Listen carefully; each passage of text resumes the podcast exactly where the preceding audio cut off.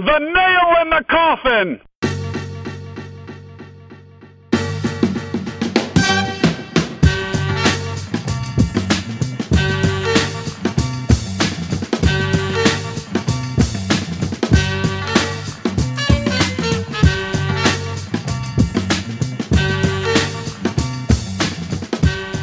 Welcome to the Nail in the Coffin. It's episode number 107, and it's Monday night.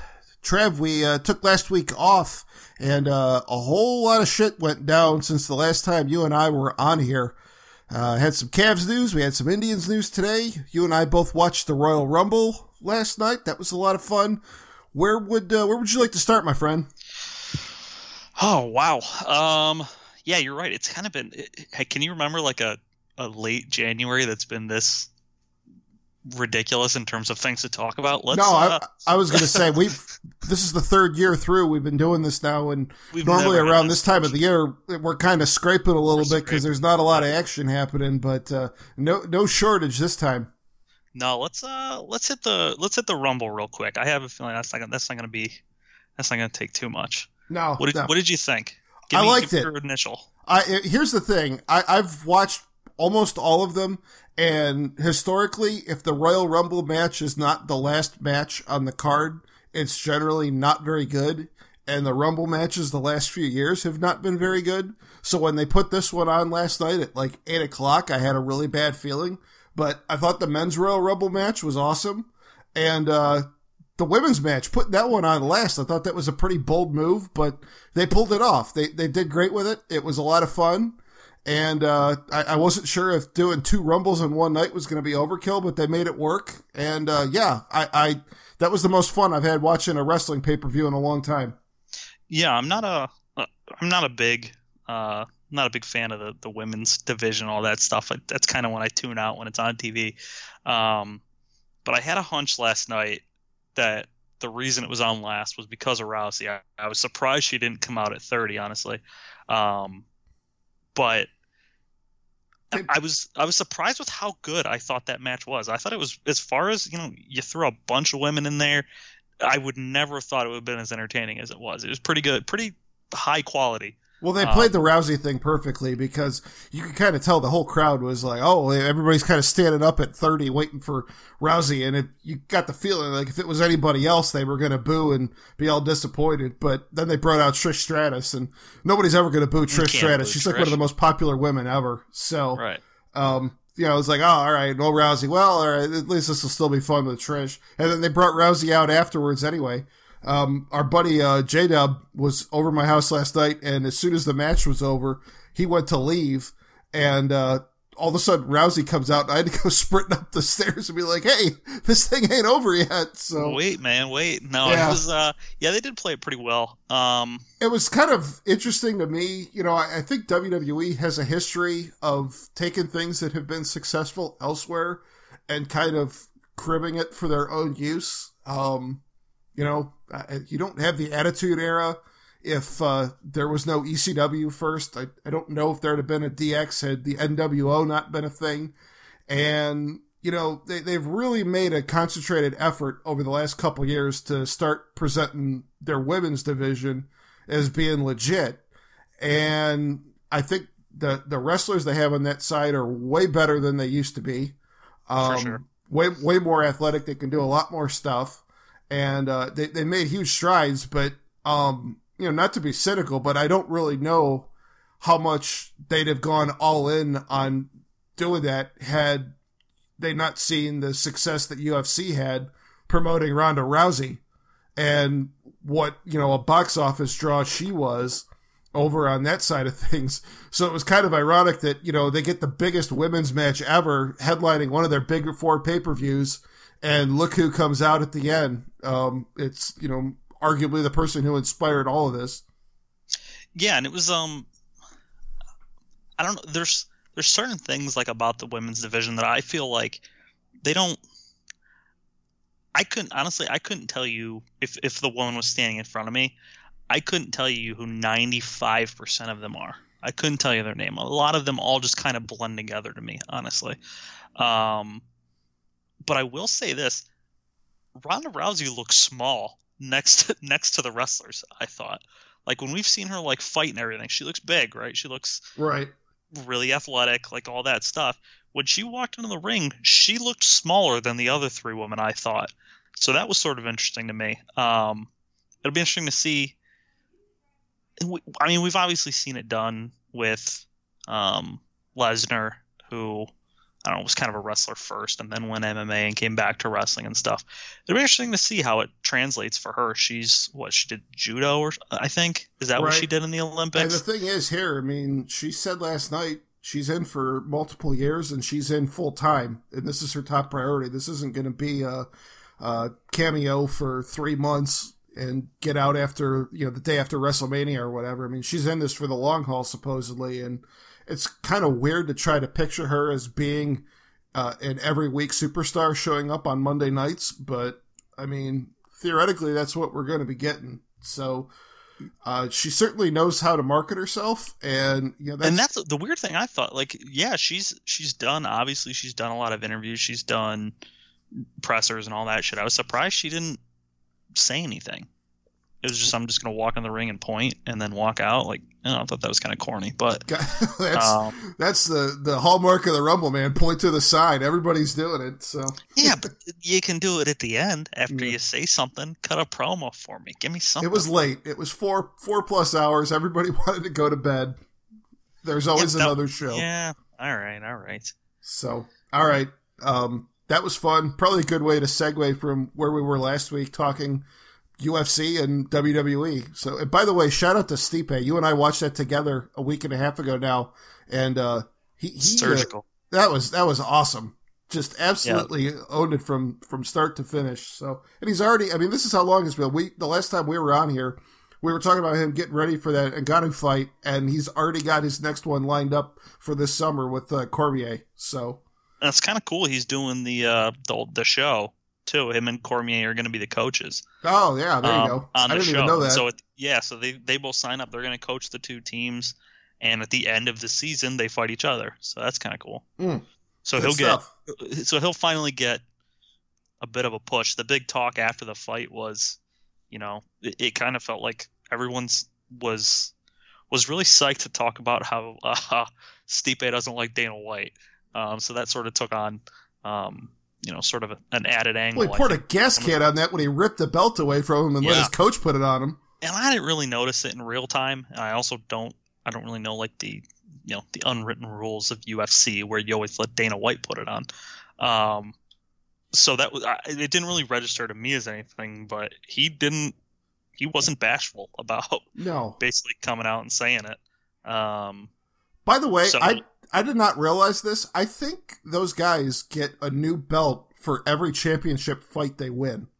I, I always just assumed it was like wrestling with, uh, uh, you know, or like the Stanley Cup or something like that, where it's a traveling title passed down. But no, I, there's been a couple times I've seen Stipe pose with a trophy case, and every time he does it, you could count up the number of belts that are in there versus the number of times like, a he won the the title originally and then has defended it since then. So yeah, if he keeps this thing going, he might be able to start doing, uh, you know, some eBay auctions or something after a while. if you've uh, if you've seen his, um, if you've seen this trophy case, how many of the belts have like a spinning plaque in the middle? that's what I think. That's what I think makes a really good belt.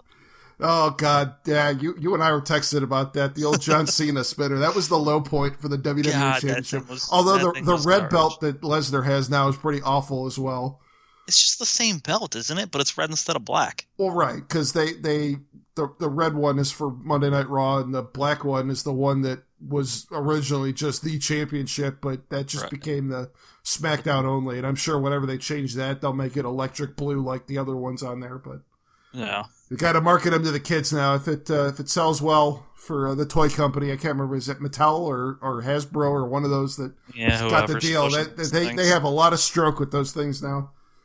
Yeah, no it's kidding. a new day, man. New day. And I'm not talking about Biggie and uh, Kofi Kingston no, and, and no, Xavier thank, Woods. Thank goodness. I don't. I don't want to talk about them. No, but let's let's talk some Cleveland stuff. Uh, All right. We got a lot of. Uh, we've run the gamut of emotions with the Cavs. Uh, I kind of feel like uh, unless you want to get the Indians bit of news out of the way first, where, where do you want to go next?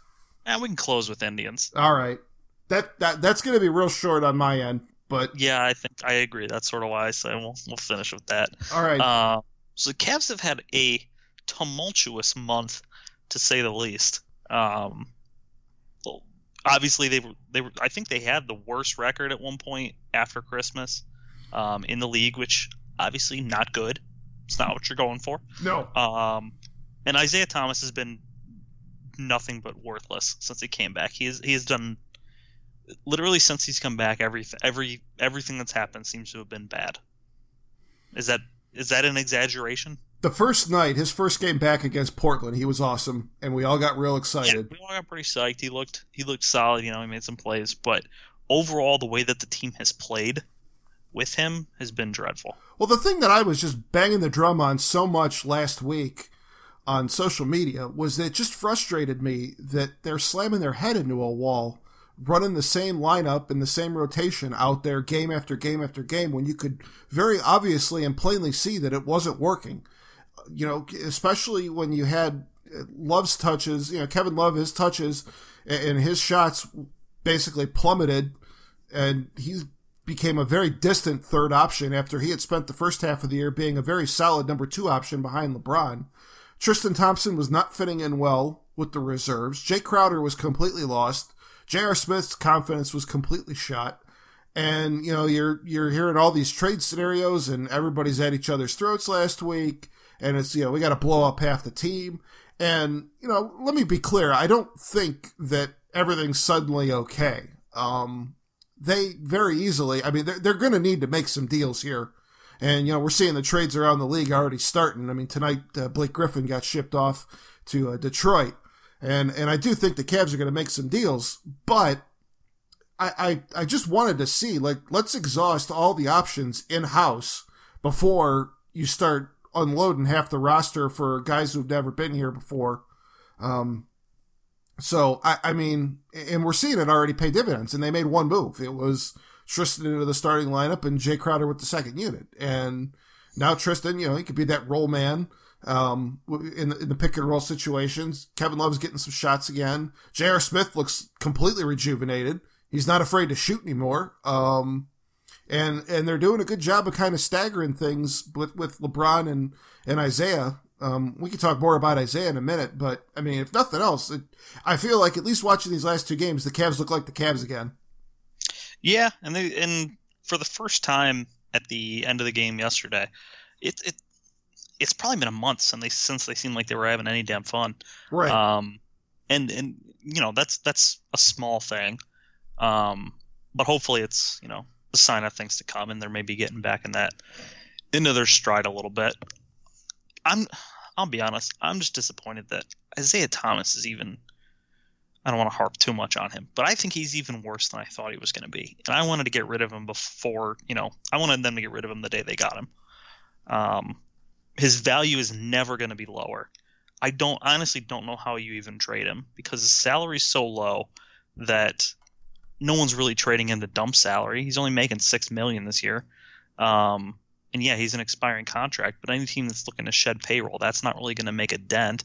Um, he's coming off a major injury. He hasn't played well. Like what, what? How are you selling him as you know a trade piece? Because a lot of people are saying, you know, if they're going to get better, you know, trade Isaiah and whoever. I just don't see how that helps you. You're you're not getting. Uh, I mean, you're going to end up getting thirty cents on the dollar. I mean, there's no doubt about that. And I mean, you're right. I, I can't argue with anything you've said. I mean, the thing is, you you kind of hope that you can some way make it work. If if not for the rest of this season, then at least enough to bump up his value to get anything. I mean, I remember a few weeks ago when that whole thing with the Celtics was starting to uh, brew up again Paul Pierce's jersey retirement. That game on February 11th that's coming up, and they were going to do the tribute video for Isaiah Thomas, and it turned into this whole brouhaha about that. And I kind of half jokingly said, yeah, this is all going to be a non issue when he gets traded at the deadline on the 8th. And I mean, that's And it seems like a real possibility. Um, I mean, even beyond the whole fit on the floor, just some of the other things we're seeing. I mean, we don't know the whole story, but I mean, you can make observations. We've all got two eyes. And when you're seeing player introductions and he won't go through the line like everybody else, and you got Kevin Love, uh, doing whatever the hell that was, kneeling down to hand. Yeah, like like he was handing out trick or treating candy or something, and uh, you know Isaiah's leaving the locker room every night, not answering to reporters or anything in the post game. And when uh, he does, all he's doing is whining. Like I can't stand listening to this guy talk. Like it is, it's infuriating me. You kind of get the feeling like the beat writers were almost sick of him before he even started. I mean, Jason Lloyd from the Athletic put in something a couple weeks ago about how Isaiah on seven separate occasions has talked about not being able to practice and get enough rhythm and things like that. And it was just a really strange thing before the public uh, perception of him had really done the complete 180. And I think a lot of people were still mostly high on him and, and mostly optimistic that it could work. And even then, I'm starting to see some things. Just kind of like, wow, I kind of get, and then that, you know, it kind of puts that whole Tyronn Lue comment about uh, players with agendas into a whole new light. And yeah, it just kind of makes you wonder, like, what, what else? If that's what we do know and that's what we are saying, like, what do we not know? Oh, yeah, for sure. And I, I don't, when he said that, I don't know that we were thinking Isaiah Thomas. I don't, I don't know. I think we didn't really know, but we assumed it was one of the guys that was on the floor, and he wasn't even really, you know, he was probably just getting back if he was back at all at that point. I can't remember exactly when he said it, but um, he's just he's got he's always got something. It seems like that he's complaining about, and nothing's going that he's doing wrong is his fault. Uh, and that's not. I mean, you want if the story we heard about him leading this like meeting against Kevin Love is true,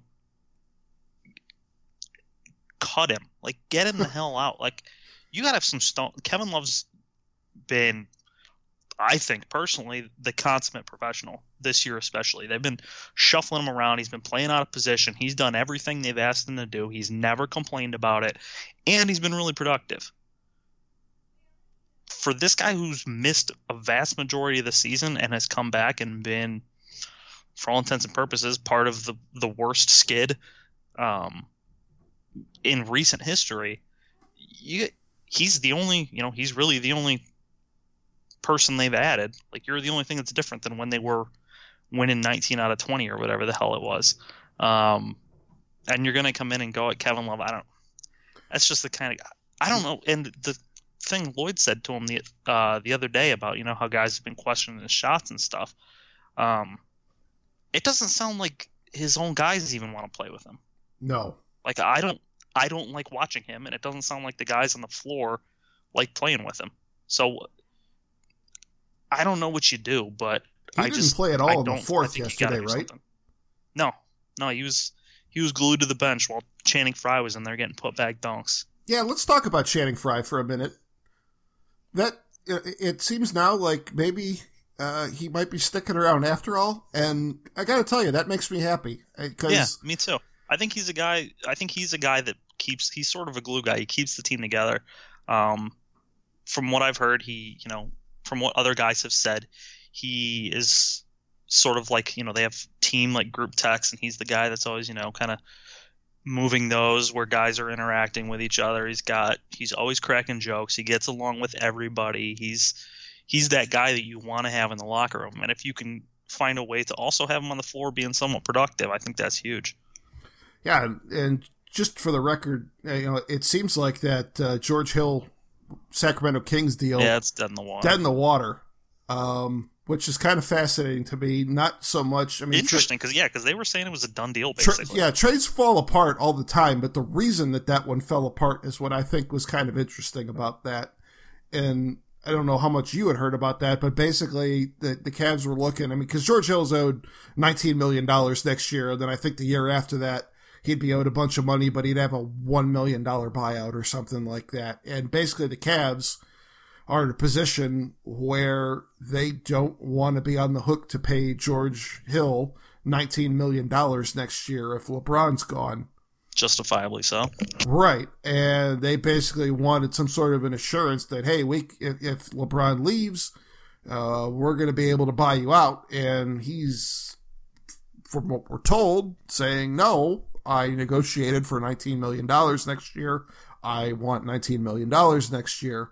And when that became apparent, then Cavs allegedly said no thanks. So, um, yeah, just when that deal initially sounded like it was getting close to happening, I mean, the Cavs were in full four alarm fire mode. And at that point, you're like, all right, I mean, they need some sort of an upgrade at the point guard position. Um, I, am not going to lose any sleep over Shumpert heading out of town. But, uh, you know, I mean, Frye, I mean, at that point, I don't really think he had gotten back into the rotation yet. So, uh, but just the more we started hearing about some of the other deals that might be out there, I really felt like you could do a lot better with the limited assets that you have. That why are you rushing into a George Hill deal now? So I, I kind of feel like the guy did us a favor a little bit. Yeah, but last time we said that um, was the uh, the Calderon deal. So and that worked out okay. It did, and I, I was wrong on that one. So yeah, and and at that time we said why are they rushing into it, and let's make no mistake, the the Jose Calderon contract and twenty million dollars for George Hill not comparable. So right. so that's I'm not I'm not necessarily comparing the two. And but, I would also argue that Calderon could have been there two months later, but yeah, that's fair. We'll never that's know. That's valid. I it, it does sort of make you wonder. We heard there were some rumblings today that um, they might have some interest in Avery Bradley. Um, and then he went and got shipped to the Clippers in the Blake Griffin deal, so he's out now. I'm not. I don't know. I feel like we're kind of back to square one in terms of what they could actually go after, and I don't really have a clue. that makes for some great uh, podcasting audio. Yeah, uh, yeah. There it is. There it is. How's that? Nothing content? if not honest. Yeah, um, take that for content.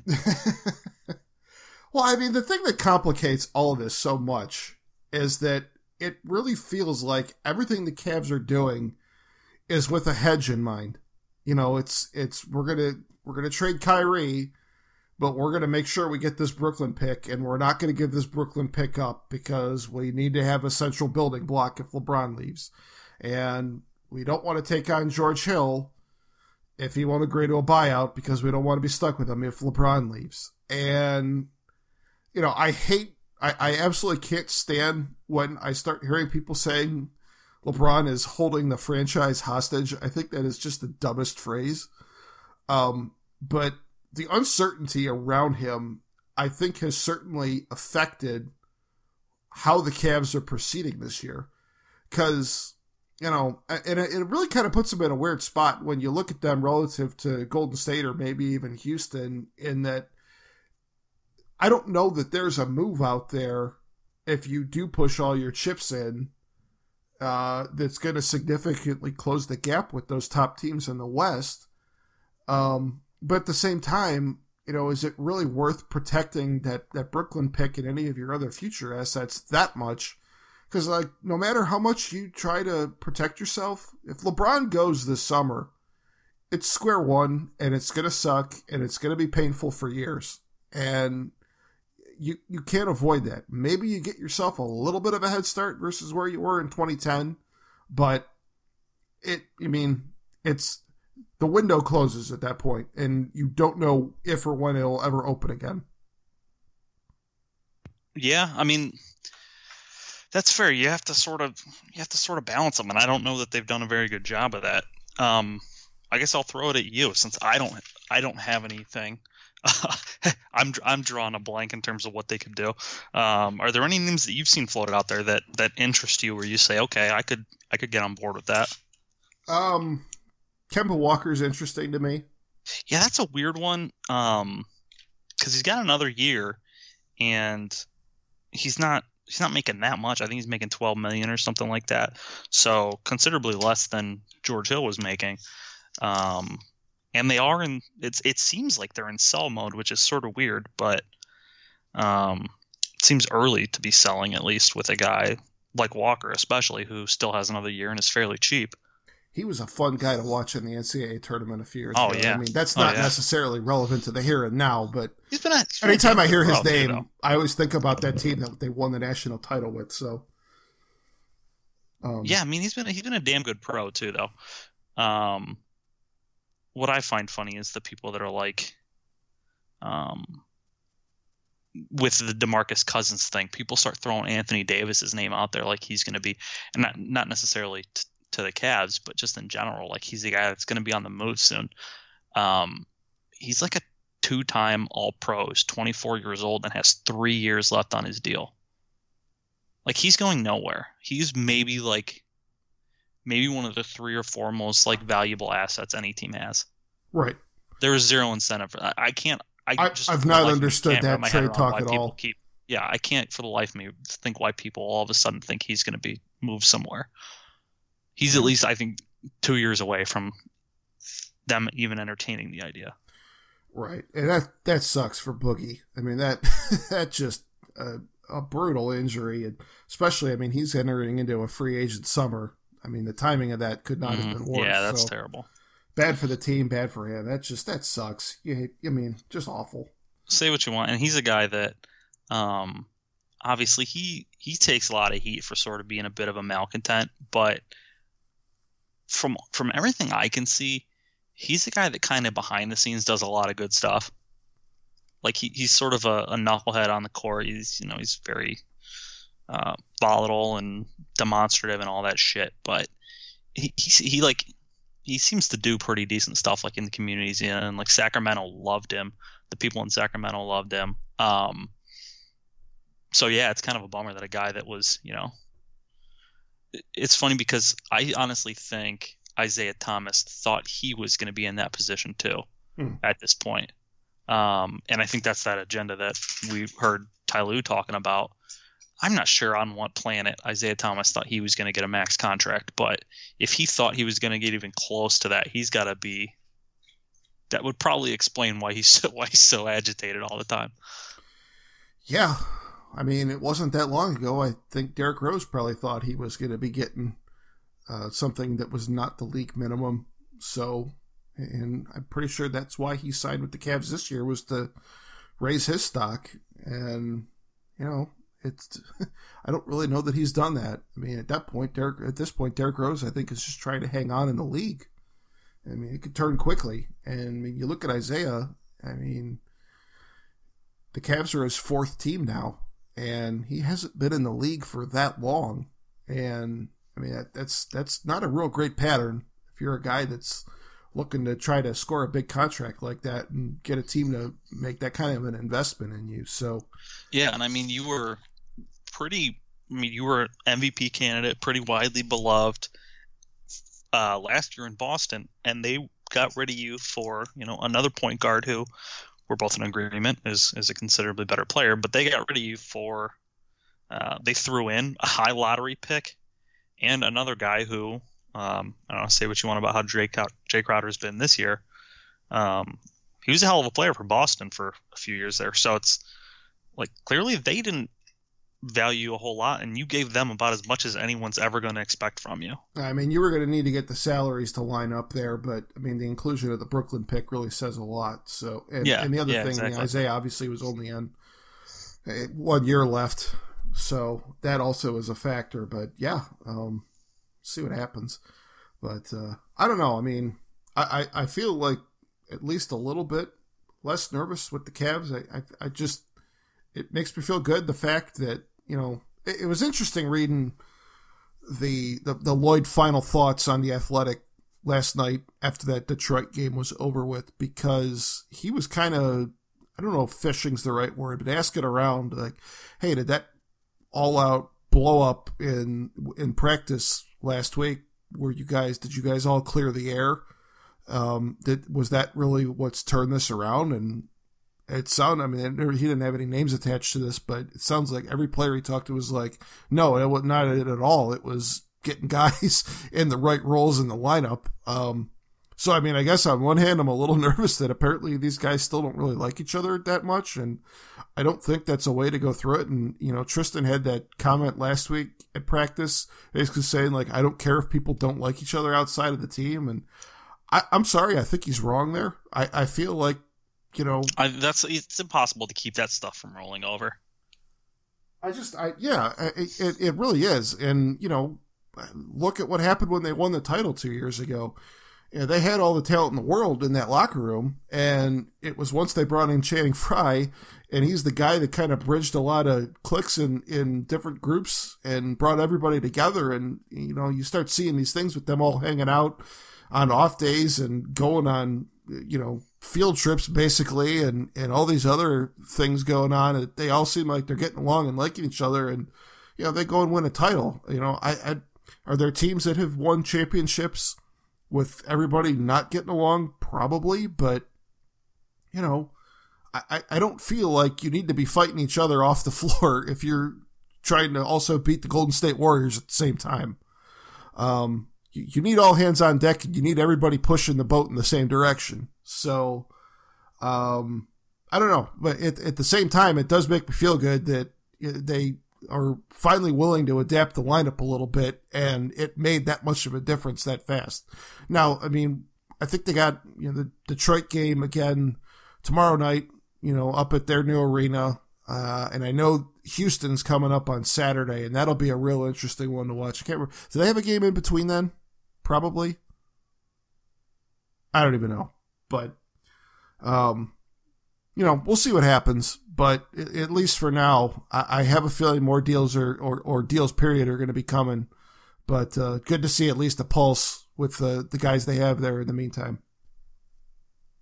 All right. Any other things on the Cavs?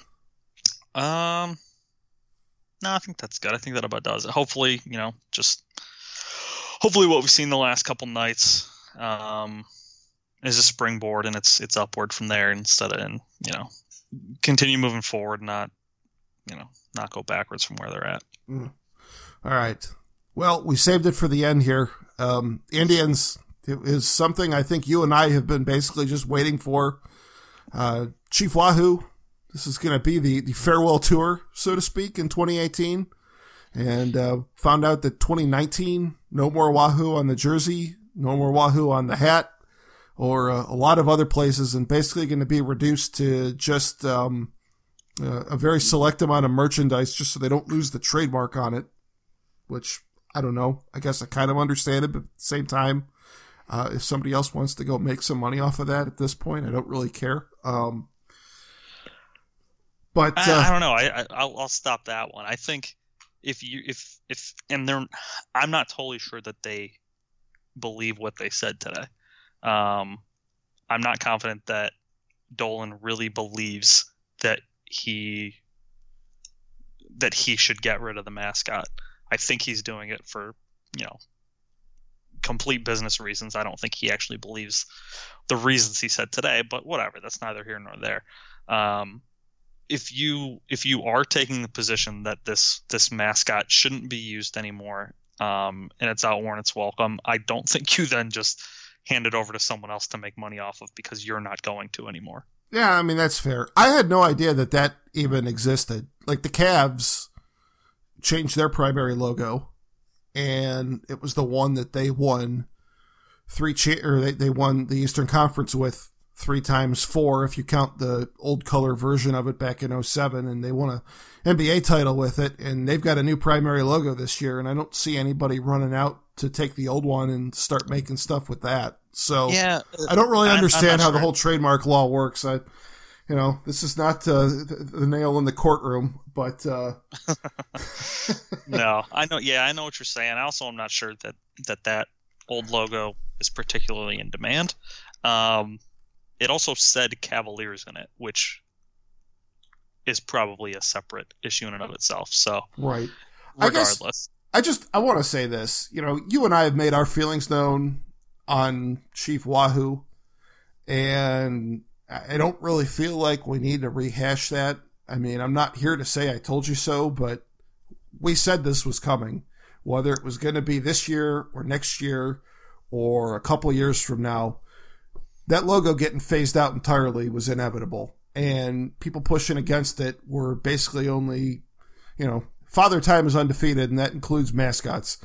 Um, but the thing that frustrates me about this, and we, we, we like the Indians for the most part, I think they do a lot of great things, but it, it they frustrated me with how they've handled this. I, I feel like they have made it as absolutely as hard as they possibly could on themselves with how they've let this whole thing play out Um, they've dragged this out way too long. In a perfect world, when they moved into their new stadium in '94, and they were getting new uniforms anyway. They could have made a clean break back then. And for everybody who thinks that this is some issue that just like popped up in the last five years, um, look back that first game at what was then Jacobs Field, April of '94, and President Bill Clinton came out and threw the first pitch. He specifically didn't wear Wahoo because it was a sensitive issue, you know, and that was almost 24 years ago now. So, I mean, this is not a new debate. Um, yeah, the protest goes back way. it does. Um, Anthony Castrovince from MLB.com said he, he could trace it back all the way to 1971. So uh, this has been an issue for around a while. It was going to happen. You know, they've let this thing drag out. And the thing that really frustrates frustrates me above all of it is they've let their brand identity become defined by a single issue. I mean, you see teams all across professional sports. I mean, hell, you brands in general, businesses, um, you know, they, they business of all kinds. You know, they change their logos all the time. I mean, you go to the grocery store tomorrow, you're probably going to see a different lo- logo on a bag of chips that was there, you know, versus what was there a, a month ago. You know, and, and, it happens all the time, and it's not yeah, a big new deal. Look, same great taste. Right, exactly. You see that on, you see that all the time on stuff. And you know, there are all sorts of perfectly legitimate reasons to refresh your brand and uh, update your logo. And the Indians have let this thing continue to be just defined by is it racist? Well, then we have to get rid of it. Is it not racist? Well, then we have to keep it. Well, regardless of whether it is or not, you know, it's a cartoon from the 40s. It's been around for over 70 years. It's it's not, you know, it, it's okay to move on and, and get something new.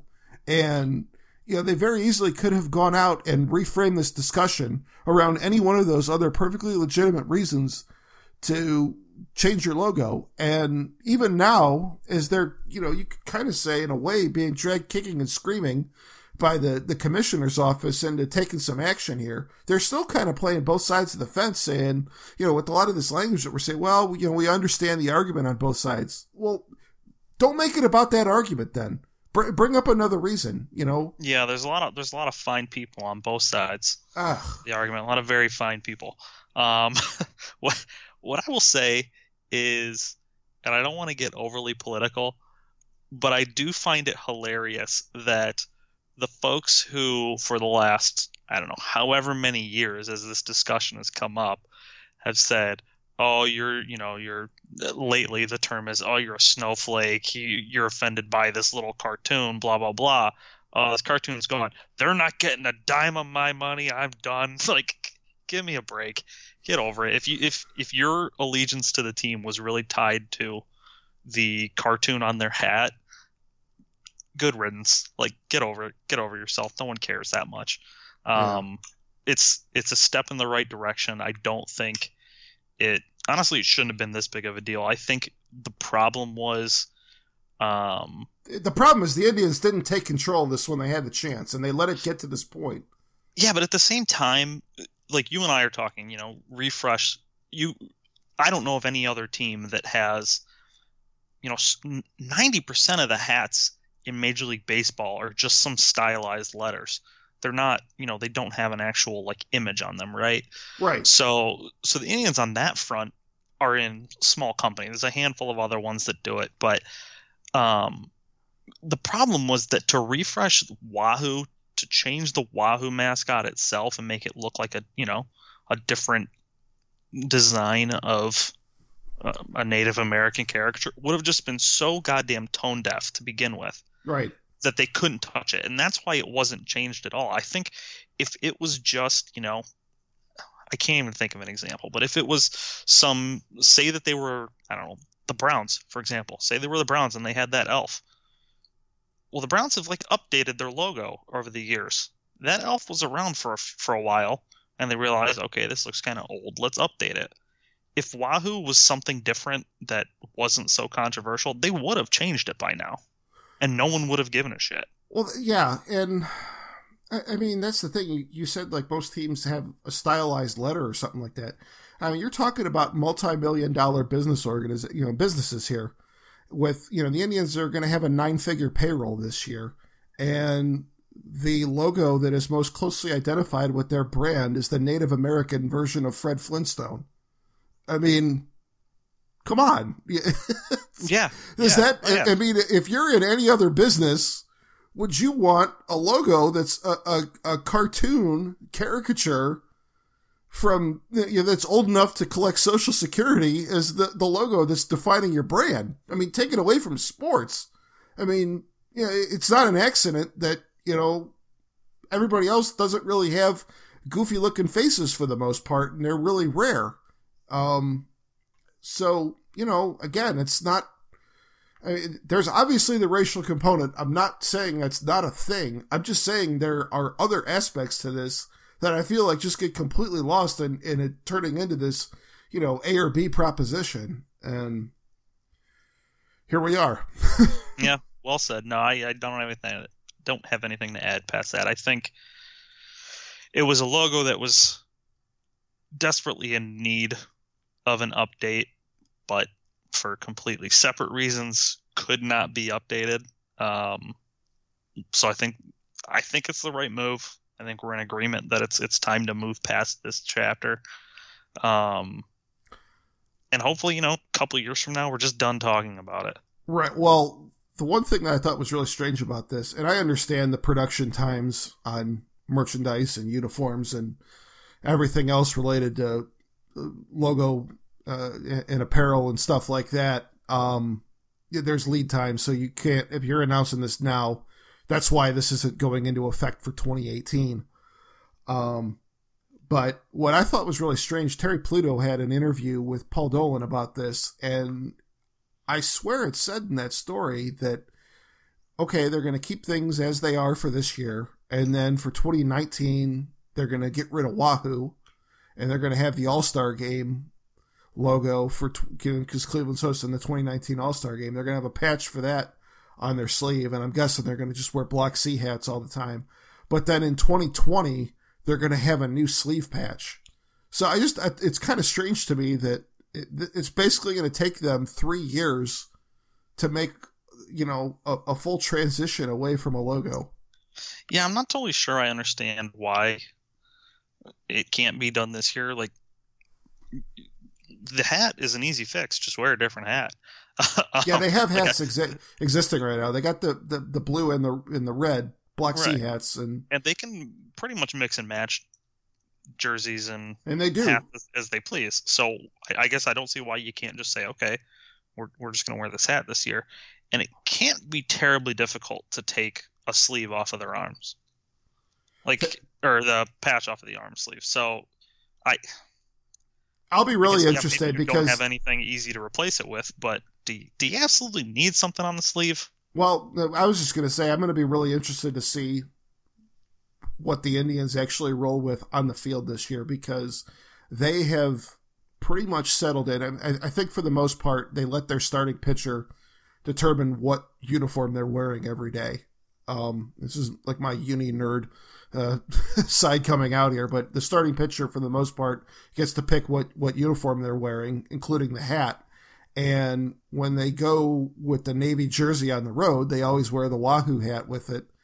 And in theory, this past year, they were supposed to wear the red hat with the Block C at home with the with the Navy jersey. And Danny Salazar was the only starter who actually went with that combo, and everybody else always just paired it with the Wahoo. And I'm just kind of wondering if A, they stick with everybody for the most part picking the Navy jerseys except Trevor Bauer, and B, if they keep uh, running with Wahoo hats or if they kind of do like they did with the batting helmet and just start wearing Block C all the time and hope nobody really notices. Yeah, I'm not sure what. It, yeah, like you said, it'll be interesting to see what they go with. I'm. I almost, I'd almost hope that there's someone that's like, let's just phase it out as much as we can now without saying it.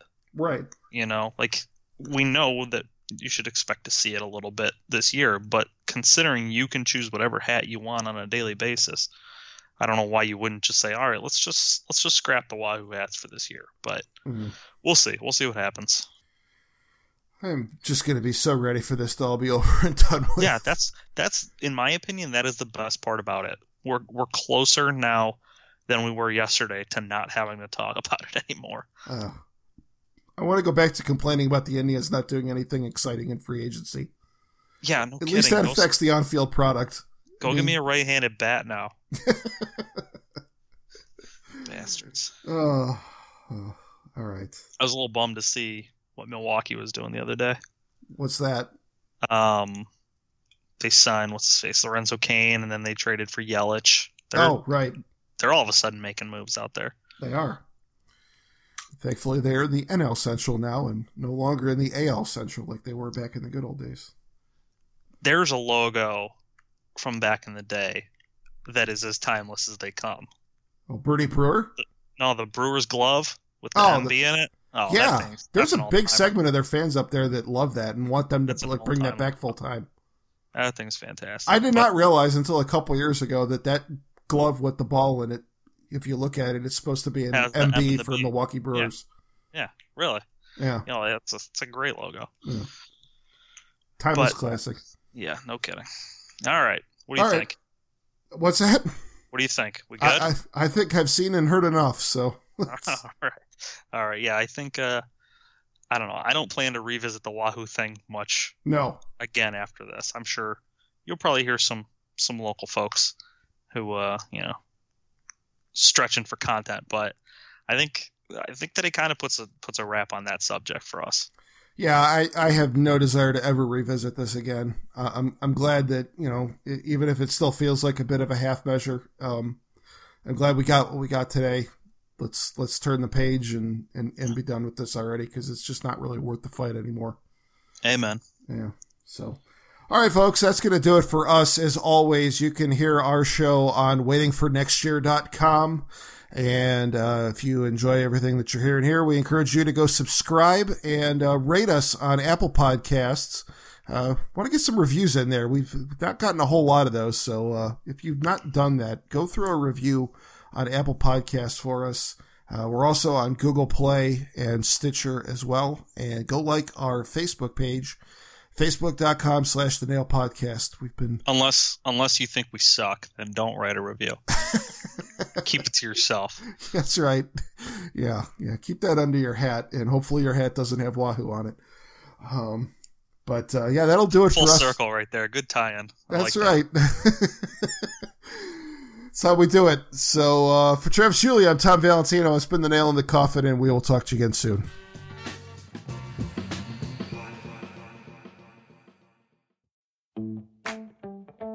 Running should be simple. Just put on your shoes and go. And yet, when you try to learn about how to get better at it, especially as you age, you're confronted with conflicting advice, complicated workouts, and confusing nutrition trends that just won't work for you. On The Planted Runner, I'll share exactly how to run faster, longer, and feel great doing it at any age because you don't have time to waste. I'm Coach Claire Bartholic, and I went from not running at all in my late 30s to finishing a marathon in 258 at age 42, all on a plant based diet. I've helped hundreds of runners achieve new personal records well into their 60s and even 70s with science backed training, plant based nutrition, and proven mental strength techniques. Each episode of The Planted Runner is like a private coaching session on the run, where you'll learn from me and the guests I interview. You'll get actionable lessons to help you become a better runner every week and reach goals you never thought possible. Whether you're training for your first 5K or your 50th marathon, take along the Planted Runner on your next run. Let me show you how your best running is still ahead of you.